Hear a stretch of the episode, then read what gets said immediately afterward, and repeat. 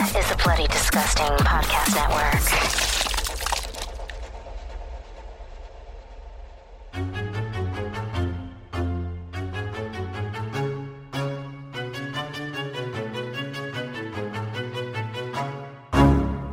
We're gonna carry on and plan the sequel, cause let's face it, baby, these days, you gotta have a sequel. Ah!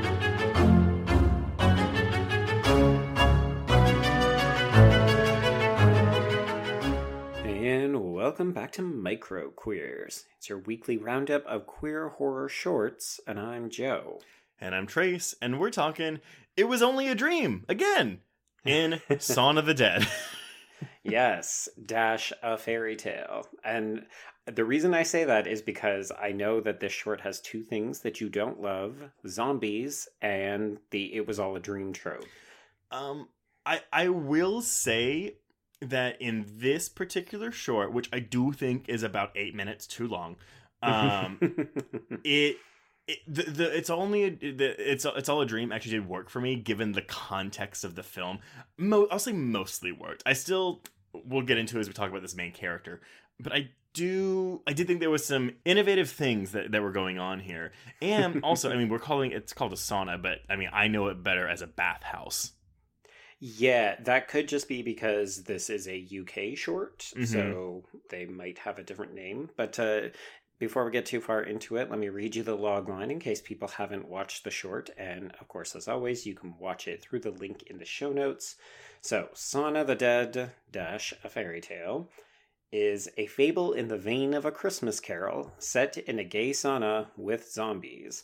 A jaded narcissist stalks the bathhouse halls looking for his next hookup.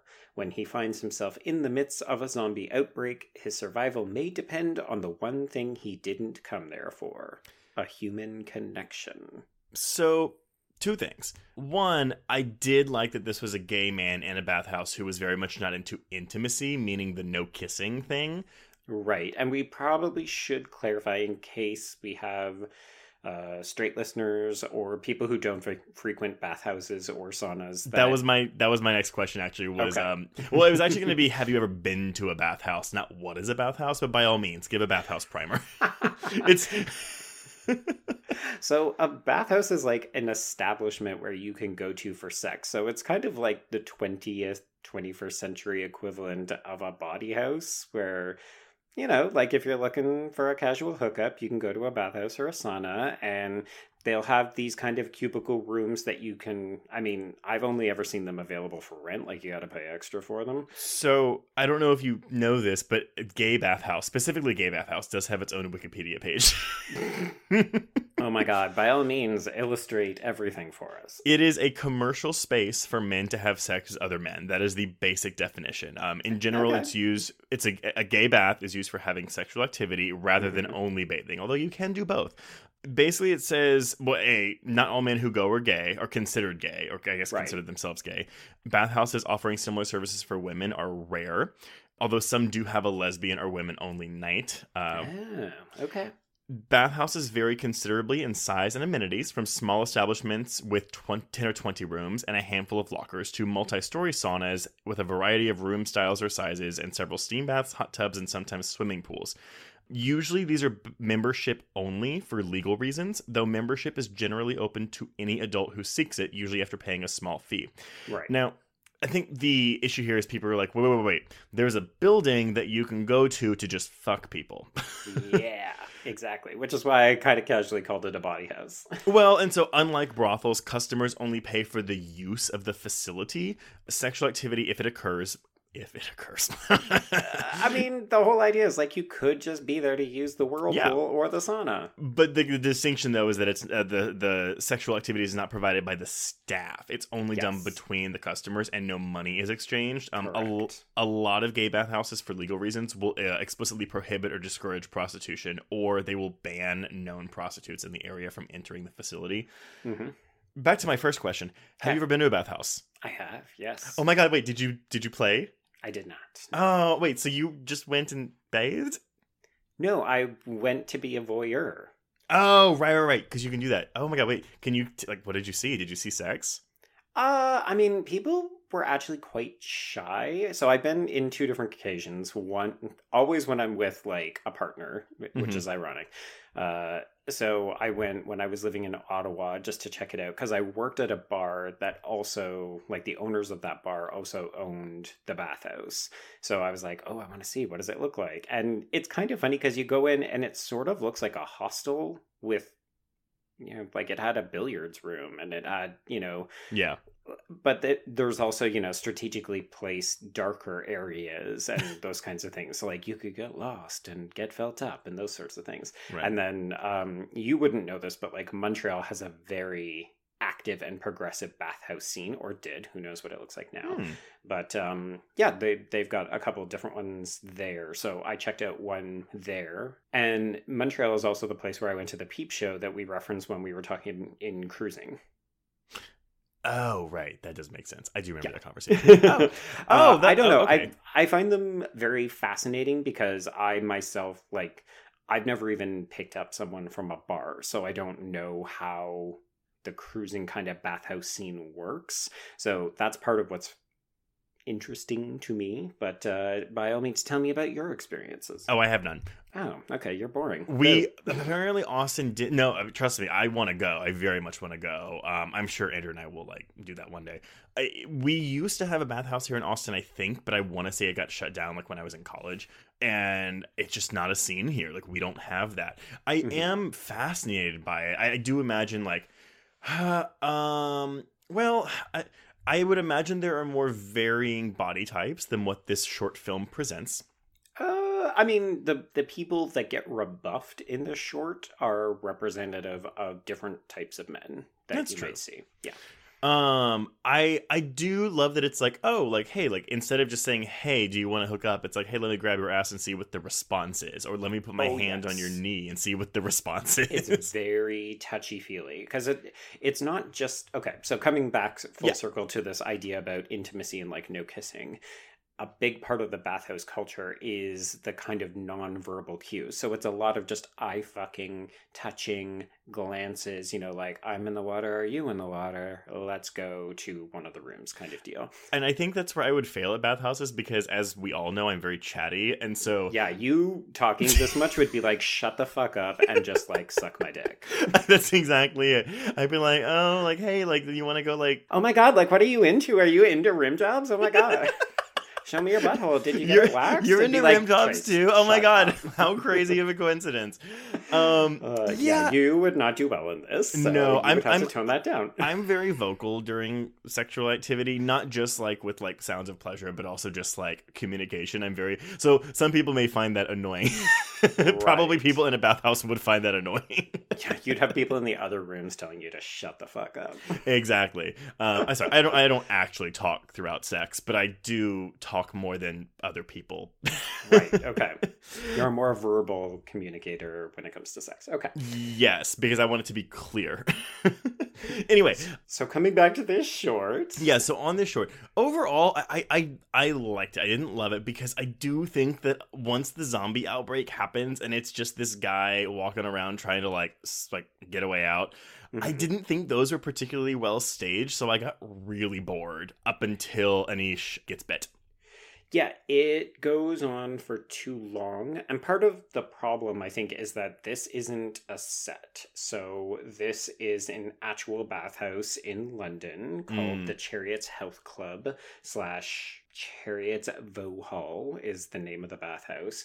And this is the largest bathhouse in London. So, it's actually quite a bit bigger than what we're seeing. But I gather that they were probably shooting during the day with this limited number of crew so they might have only had access to part of it Mhm. but you know it it's not meant to be a film set so they can only do so much with the way that the layout works and i don't think that it's staged particularly well It isn't. I do think that the best use of the space is when they're crawling. They're, they're crawling across the beam on the Mhm. ceiling.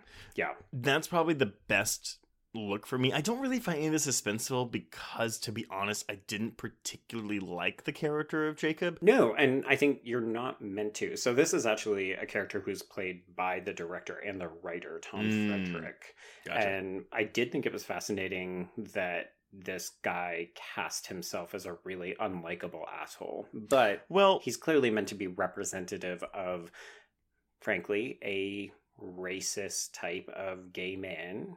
Oh, see, I didn't even think it was race. I mean, I, I oh, get it's what you're- fully racist. It's I- fully racist.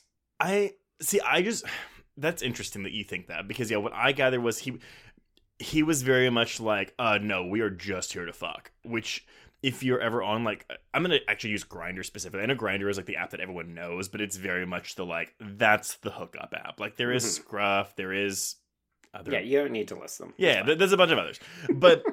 I've found that Grindr is definitely the more like, uh, no, it's like wham bam, thank you, ma'am. I've met people that are like super not into kissing, period. I I think it reeks sometimes of internalized homophobia because it's like, oh, if I just fuck a dude in the ass, it's not gay, but if I make out with him, then it is gay. oh, um, absolutely. Yeah. It really bothers me when tops like, oh no, when a bottom like doesn't want pictures of butts because it's like, well, I'm a bottom, why would I want a butt picture? And I was like, I don't know because it's the human form. Like, why the fuck wouldn't you want a butt picture? Or when tops are like, I don't want a dick picture because like whatever. It's it's really bizarre to me and so this character gave me all of that it wasn't particularly the racist thing for me so much as it was like a a typical quote unquote gay for me Right. I think the reason A is because I did see in some uh, reviews and descriptions of this is that this character was employing racist behaviors in terms of turning down the only two people of color.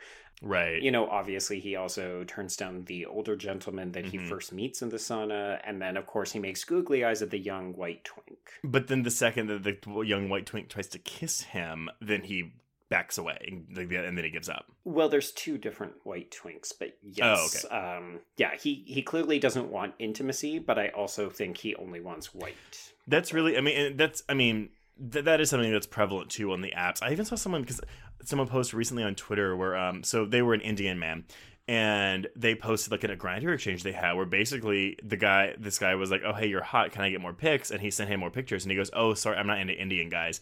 And the guy was like, "Wait, but my like my main profile picture is me, so what? What? Uh, that's really What racist." Um, yeah, and my- the, the favorite excuse of those people is it's not racist it's a preference Yeah, which is so fucked up. But he was like wait wait wait so it is racist because what did you think i was before? And he was like well i thought you were like greek. And he goes okay so basically when you thought i was greek with the picture you thought i was attractive but the second you found out that i was actually indian you did not think i was attractive which is racist. Yeah, pretty much Ugh. the textbook definition of. makes me so fucking angry i hate people sometimes Yeah, it's um I mean, I think that's actually where the short for me does its most interesting work is this depiction of bathhouse culture, this depiction of men who don't actually want intimacy, they just want sex and what the distinction is. And then of course this you know, fun subversion of a Christmas Carol kind of idea where, yeah, we've got a zombie outbreak, it goes on for too long, but then everything is magically solved with a kiss. So, So okay, yeah. Then what did you think of that? Because okay, so let, let's go with this. He's a racist thing. So okay, he sees the Indian guy. I'm sorry, he sees Anish. Anish get bit, and he reg- feels bad. He kisses him. He comes back to the real world. Boom. He now is magically not racist. I guess that's the fairy tale aspect, right? Yeah, it's it's the idea that oh, maybe he should give people that he would have otherwise passed on a chance.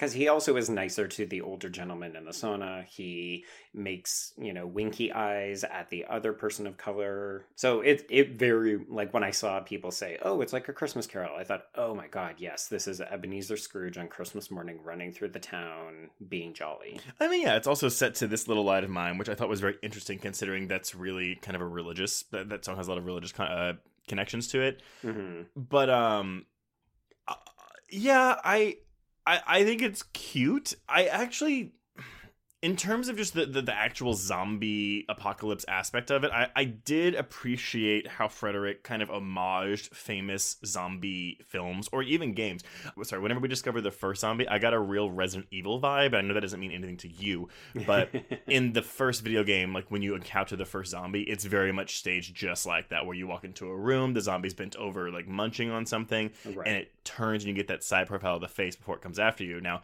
Of course, I'm saying that, which is 1996, and it's like okay, well, also George Romero did that in you know 68 with Night of the Living Dead and the little the little girl. Yeah. but this is framed very much like Resident Evil, or when we have um, Jacob and Anish trying uh, pretending to be zombies, which is right out of Shaun of the Dead. Right. Yeah, and which of course this uh, short is actually titled after. Oh right. Shaun of the I, I, I, I, I, when I was reading that, I was like, why isn't it Sauna of the Dead? That doesn't make Mhm. any sense. But that, that makes sense. Mm-hmm. I feel real dumb right now. I, I think every time I wrote it out, I manually put in the the, being like, oh, they're so dumb. Why do they? yeah, so it, it's just because your mind fills it in, right? It does. Um, but yeah, I mean, as all, I mean, I think this is totally fine. It's a fun little time waster. I, I do wish it was like 12 minutes instead of 20 minutes. But on that note, though, I do, I also preferred, just for me personally, I did like all of the pre zombie stuff with the, like, just kind of exploring the bathhouse than I did the actual chase sequences. I didn't think, I mean, I know the tone of this is supposed to be a bit lighter, I think Maybe. maybe but i wasn't particularly captivated like once we get past the first zombie bit Yeah, I think it's just because it's not really doing too much new, and then because it keeps going, we're left thinking, okay, yeah, you know, we've seen zombie stuff before. This isn't bringing anything new to the table. Also, why is it going on for so long? Like, the zombies didn't look different, they didn't act different, they didn't, you know, eat differently. I kept waiting for a sharper critique about the kind of conformity mindset of queer men, particularly when it comes to like Mhm. sex, and it's not there. So it was like, okay, I get it. Like, I guess we're not doing anything more. Can we just move on? well so uh, leaping off of that would you watch a feature length version of this concept Absolutely not. I would have rather a tighter edited short than a feature length. And you know i'm of two minds with this. I because i love me a good one setting film. I think those are really fun. You can get a lot of claustrophobia and suspense out of them.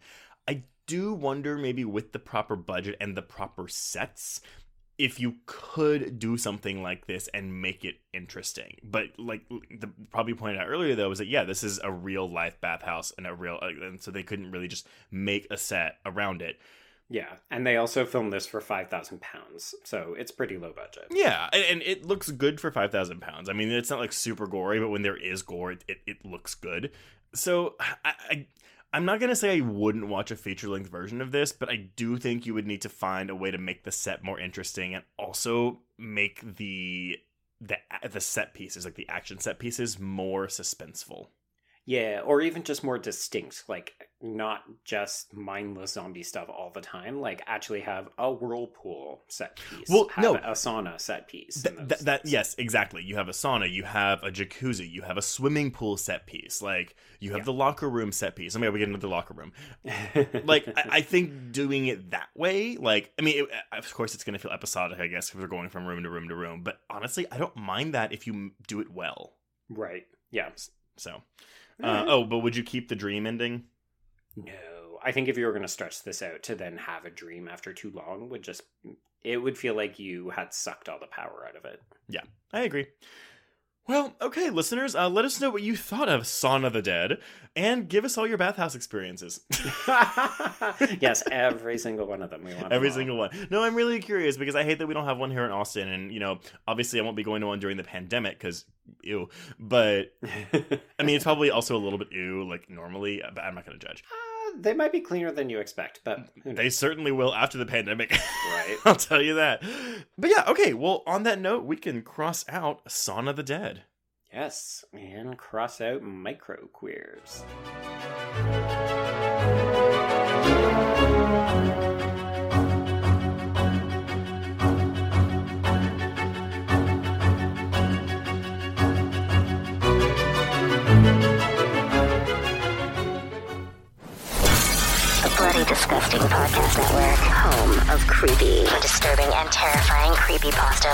SCP archives. Weekly full cast storytelling. Horror Queers. Genre commentary from an LGBTQ perspective. And the Boo Crew. Horror-centric interviews. Listen free wherever you stream audio and at bloodydisgusting.com slash podcasts.